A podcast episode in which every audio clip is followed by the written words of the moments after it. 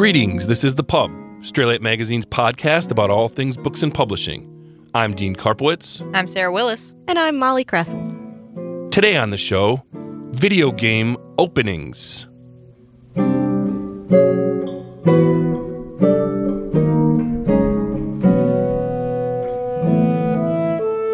I'm going to start with a question again for the experts uh, on, of the podcast. That's right. What is the function of the opening of a video game? What should it do? And I have an answer. Molly has the answer. Only sometimes.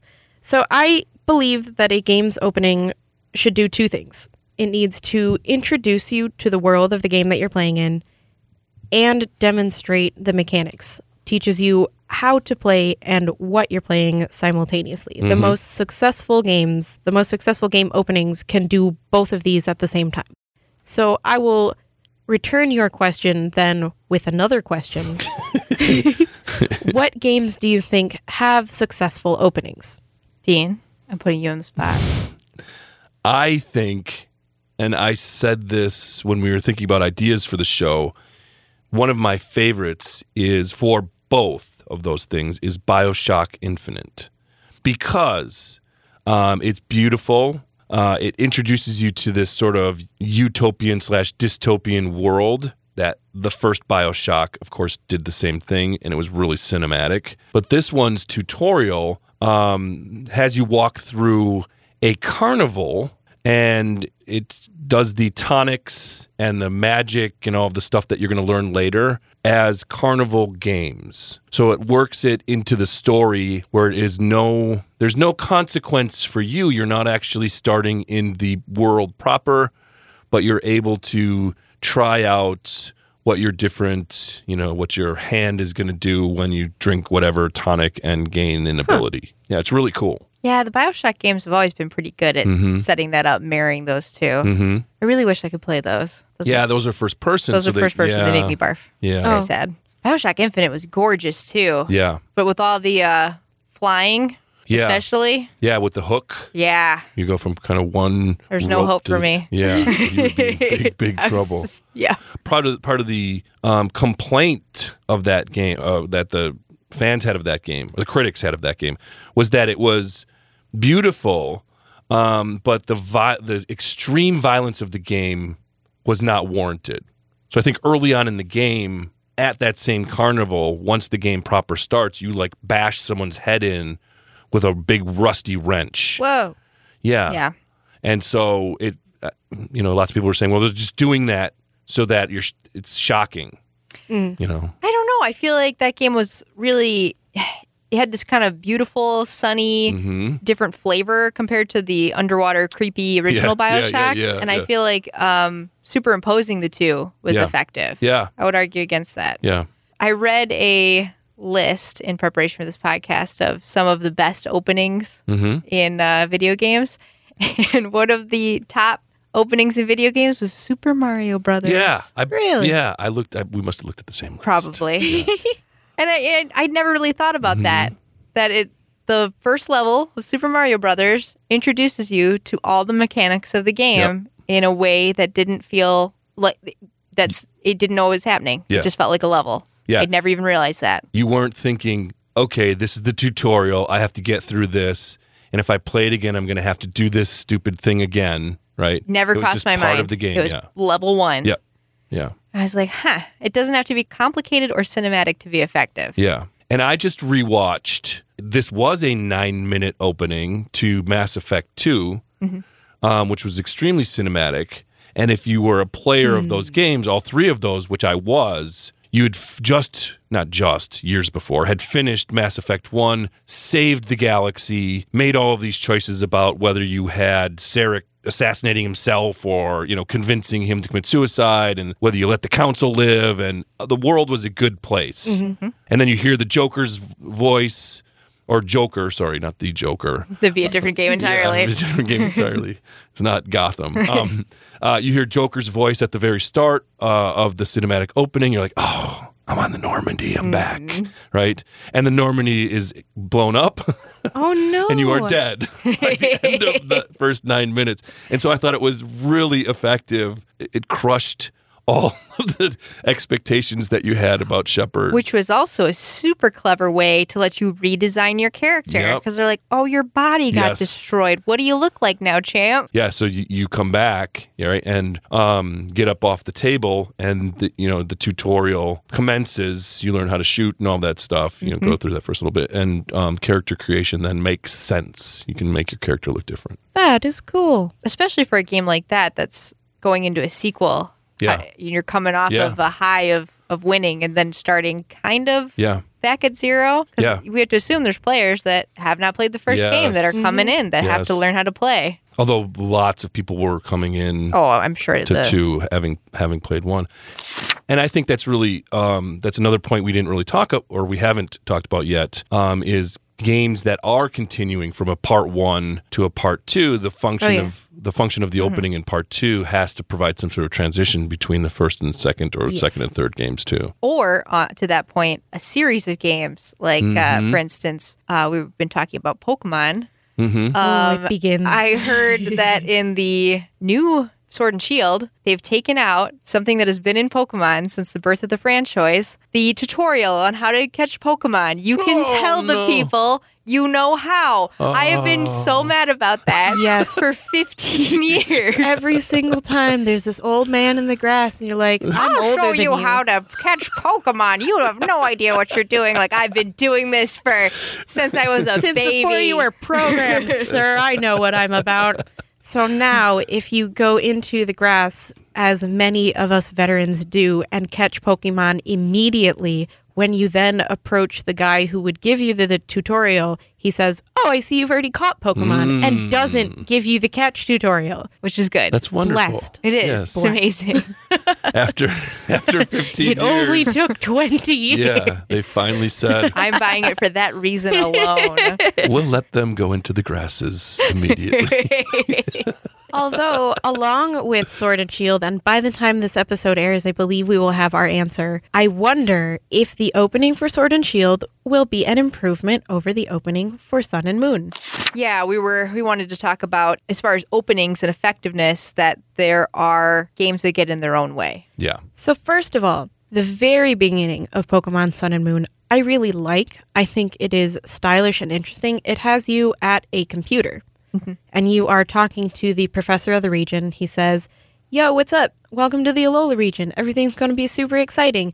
Pick a photo for your passport, which is what your character looks like. So there's the character creator, and it all makes sense. And it seems because you're on a computer too, it's such an update of technology mm-hmm. that it feels like you're entering into this whole new world, but also that because Alola is an island region and you're initially only talking to him on the computer, that it's very far away. So you mm-hmm. feel like you're going somewhere far away and interesting and different. And then there's just an endless amount of cutscenes. Mm. You can't have cutscenes every two minutes in a Pokemon game. It's No. ridiculous. No, you can't. I called foul. they tried to make it more RPG than usual, and as a result, it trips over itself in so many terrible ways. So you've got your character creator opening the welcome to the world of Pokemon, here's me, cool, that's interesting, and then there is an incredibly lengthy plot cutscene of a thing that's happening that might be kind of interesting, but also doesn't give you a whole lot of details. And then there's another cutscene and you're just waiting you're like when do i get to move my character and then like it takes it takes like an hour or two to get past all of the initial cutscenes because every time you take five steps in some direction someone says oh let me show you around i don't want you to show me around i know what i'm doing please let me go No, it was the only it was the first Pokemon game I bought that I didn't continue. I didn't beat because it was ridiculous. oh, really? It was ridiculous. I, I mean, I get really worked up over this. I've been playing Pokemon since I was like seven. uh-huh Like uh, Pokemon was a successful franchise because it was the perfect amount of scene setting and storytelling, a light touch, and a franchise that's been along around for that long. You especially don't need to be so heavy handed. You just want it to be flavor. Yeah. You, everyone's Mm-hmm. coming in. They know they got to catch them all. They know. The, They know. It's the same mechanics have Yeah. been around for 20 years. Yeah. Like to like you said, to have a, a character be like, hey, let me go show you a town that's exactly the same as it's been every single time. I don't At least give me the option to say no. Are we in Pallet Town? yes, of course we're in Pallet Town. it's just in Hawaii this time. right. And to be fair, it was slightly larger, but it's not that hard to figure out, and you have a map. Yeah. Just let me go. Let me let me go. Yeah. to go to the next step, you have games that do the opposite. Molly, you were talking about how Minecraft perhaps could benefit from a little teeny bit more hand holding. I love Minecraft. Minecraft does not tell you how to play Minecraft. well, it didn't anyway when it first came out. No, there have been some small quality of life improvements, but also a lot of lack. What you can do now is you can open up achievements, and achievements in Minecraft will tell you what to do. Punch wood. Okay, got it. Mm-hmm. Mm-hmm. Make a pickaxe. Cool. Build a house. All right, figure that out. Mm-hmm. But the way that you used to play Minecraft when it came out is you pulled up Minecraft on your computer and then you opened a tab in the background on the internet and you looked up the wiki and you played side by side with the wiki and hoped that your computer didn't crash because it just did not give you any information whatsoever. Um, I've, I've been playing Minecraft more or less since it came out like 10 years ago, and now I know how to play Minecraft because it is just such a part of my being that everything feels natural. I arrive somewhere, I say, okay, I know exactly what I need to do. I need to build something, I need to make a shelter, I need to get this stuff, I need to find coal. I have a checklist of things that I know that I immediately need to do. That is not something that the game tells you.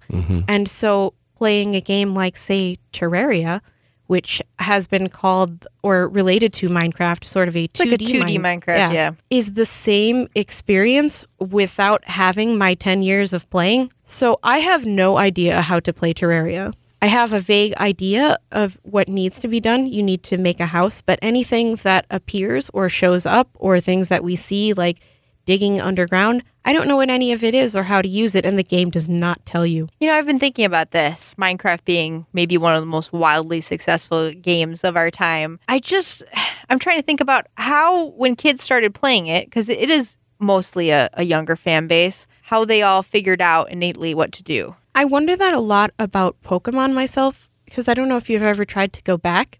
If you've played like Yellow or Crystal mm-hmm. or anything way back in the earlier games, and they're not, I don't want to say fun, but they're a lot harder than seven year old me remembers them being. Well, speaking of like old Pokemon, that kind of makes me think of. Do you remember the old um, glitches where you could like Yeah. clone items in like the original Pokemon games, and it was a very complicated string of events that you had to set off. Who figured And those this was out? pre-internet, How? and everybody Everybody knew just how to do them. I think I think we underestimate the power of children. Mm. Their capacity to just figure things out without instruction. Mm-hmm. And that's really cool, but it also sometimes doesn't make games fun to play when you can't figure it out. If they are brutally difficult, which I don't think that Minecraft is.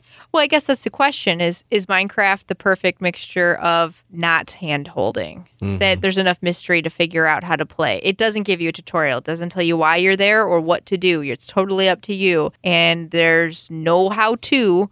Is that part of the fun? Is that a viable option? I mean, I guess the success of Minecraft would say yes. well, well, isn't it the creativity Mm-hmm. And just the fact that it is a sandbox? Isn't that the real kind of selling point? That Well, I think it could have For been a, creative s- mode. a Yeah. sandbox and still given you a tutorial, and Yeah. st- or still been built in with a yeah, crafting log that told you how to make all the tools. I don't feel like there's a lot of other modern games that left it so up in the air of you actually had to have schematics to build things that were not disclosed to you or not discoverable in the game somehow. Well, while you two were talking, I was thinking about how I think this generation um, has been trained by Minecraft so that games like Ark, Oh, A yeah. Are really popular. But but I think there's a kinship there, right? These survival games. There's a kinship there with Minecraft. You're just this first person thing Yep. that's walking around, and what do you have to do? You have no idea. You have to survive, and you're going to run out of food and water, and you have to build something. And so it's like a grown up's version because you're bashing, you know, the heads of dinosaurs in. Yeah. no. Yeah. um, Uh, but I think maybe Minecraft has trained a whole generation of gamers so that we know that if we're put in that kind of situation and they look in terms of the those games, they're first person, they look like you're you're in the interface of Minecraft to some degree. It's incredible how many games have that interface now. I'd be interested to see if it could be traced back to something prior to Minecraft. Hmm. Maybe it that's one of has the- to be. I, there's no way Minecraft came up with that interface. It's just that it's so dang popular. It may not have come up with it, but it probably popularized Yeah. it to a degree. oh, for sure. Yeah.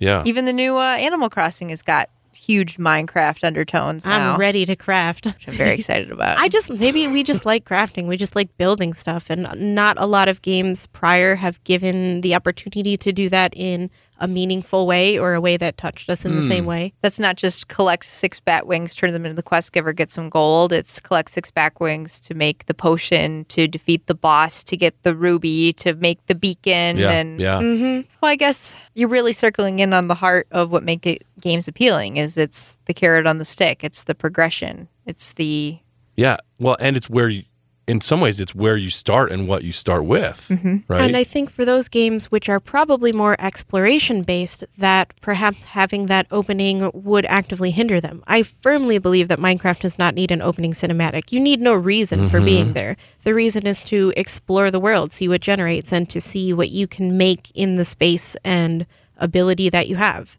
More plot focused games definitely need it.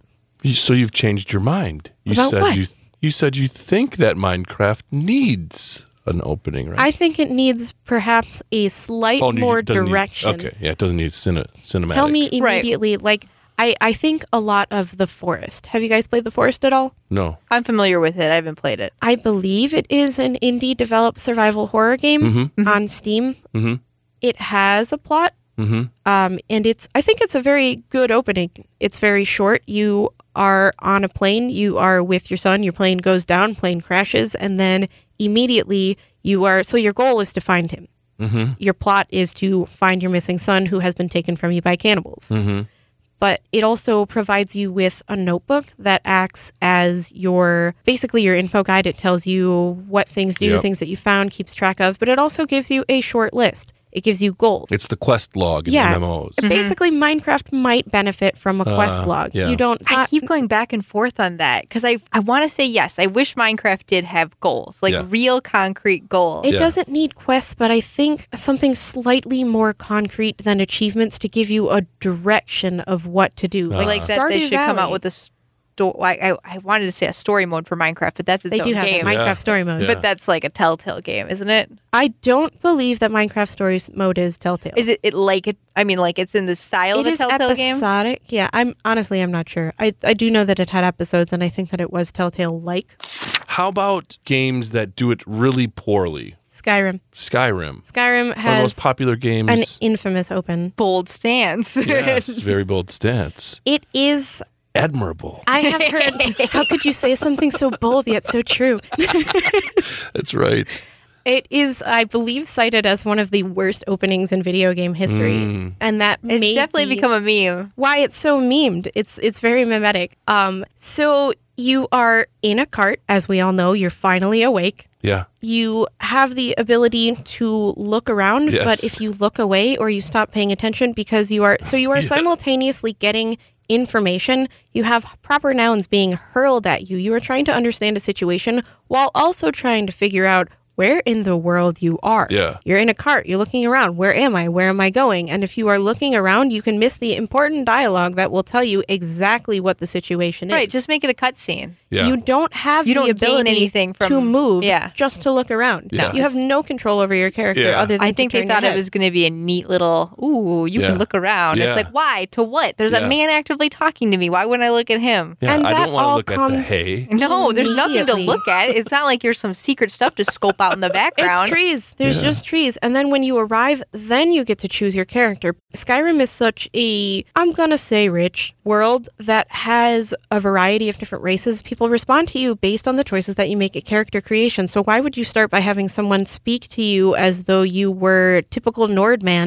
Nordman before you get to choose who you are. Yeah. That's a really good point. I guess Yeah. I never really thought about that before. Yeah, you haven't made your choice yet. Right. The character creation screen is not Nope. before that. Yep. Doesn't make any darn sense. You know what? Not so bold a stance. I agree with you now. I'm totally on your team. You've swayed me 100%. She made an easy choice. What now, Todd Howard? the ball don't- is in your court. We no longer respect you. Have you guys played Skyrim on Alexa?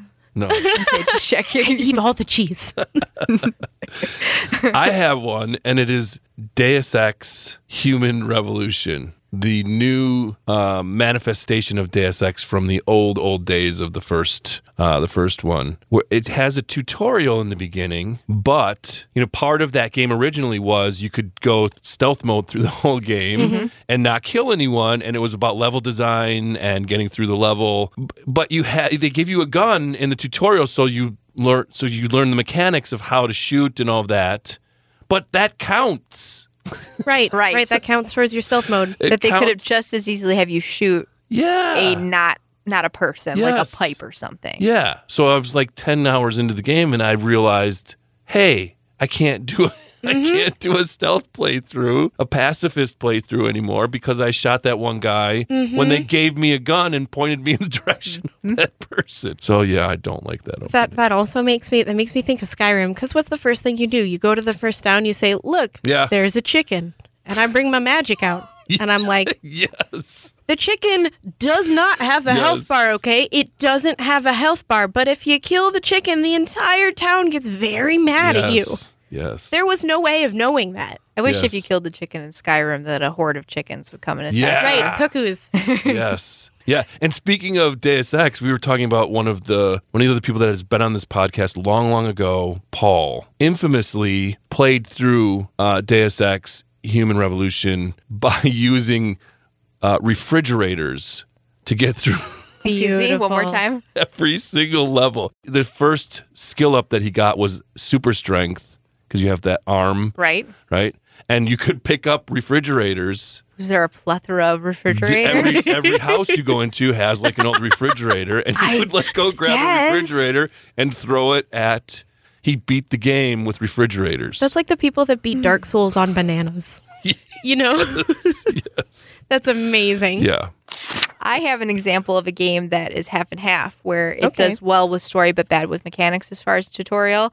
There's an indie game called Moonlighter that I mm-hmm. got very Oh, excited for. Talk about no. Moon. That's on sale right now. I was going to buy it. I, it, it's not a bad game. It's just we're talking about You tutorials. day. I'm sorry. It's My a really disappointment is it's- immeasurable. It's My a neat ruined. game because it's the the premise is it's an adventure kind of dungeon crawler where Mm-hmm. you go in and uh, collect items and then you run a little shop. So you're moonlighting as an adventurer. Ah. yeah. You're a shop owner by day and you're an adventurer by night. That Right. really speaks to me. No, and it's the art's incredible, and it's got this this cute little cinematic opening where they you know they talk about his desire to be an adventurer as a kid, and and it's great, and I'm totally bought in. And then the tutorial for setting up the shop to sell the goods felt like an econ class, Oh. and I was so lost. Will this maybe Will my grade be curved at the end of this tutorial?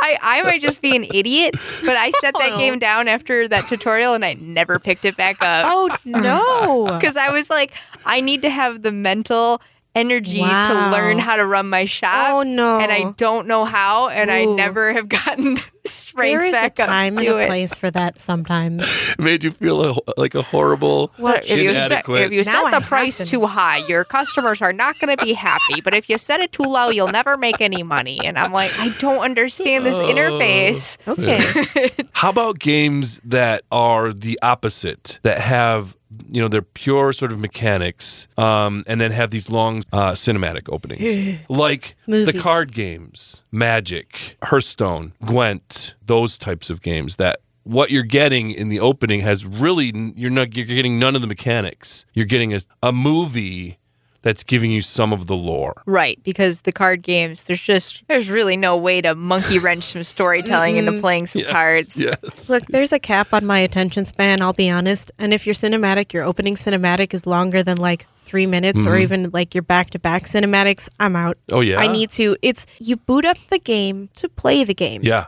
I want background information, I want to know about the world, but if I wanted just straight lore, I would read a book. I'm, here thinking to about play. I'm thinking about Dragon Age. Aren't those somewhat long, or are they short? It's like an entirely different style of game, though. Oh, if you're yeah. talking about comparing it to like a Wait, card love Dragon game. Age. Yeah. I oh don't- yeah, card game. Yeah. I don't think so. I I believe Dragon Age for the most part is fairly balanced. They give you I think you remember doing some interacting at least at the start. There's not a Yeah. really long cinematic. You get to walk around Well, and stuff. And if it's done right, it's going to feel a lot faster than it is. yeah. Yeah. Because you, uh, before the show, Dean, you were talking about the new teaser trailer that was super long for Yeah. Diablo 4. Yeah. And you said it was nine minutes. I Yeah. couldn't believe it was nine minutes because Yeah. it felt much, much shorter because Yeah. it was gorgeous and Okay. it super did a great job of hyping me up for that game. Yeah. Um, yeah. And it has to do with the level of excitement you have for four. Well, and Diablo, Blizzard's so good at this. Talking about marrying story and Yeah. mechanics, making a game that's super duper fun, but also crazy immersive. Just not too much storytelling, but Diablo is like, Yeah. I don't mind you're heavy knee story. deep in flavor for Diablo. Yeah. I, I don't mind heavy story. I really like heavy story, but I think the important part about a game is that you are also playing it. Yeah. That you are interacting with it. So Yeah. like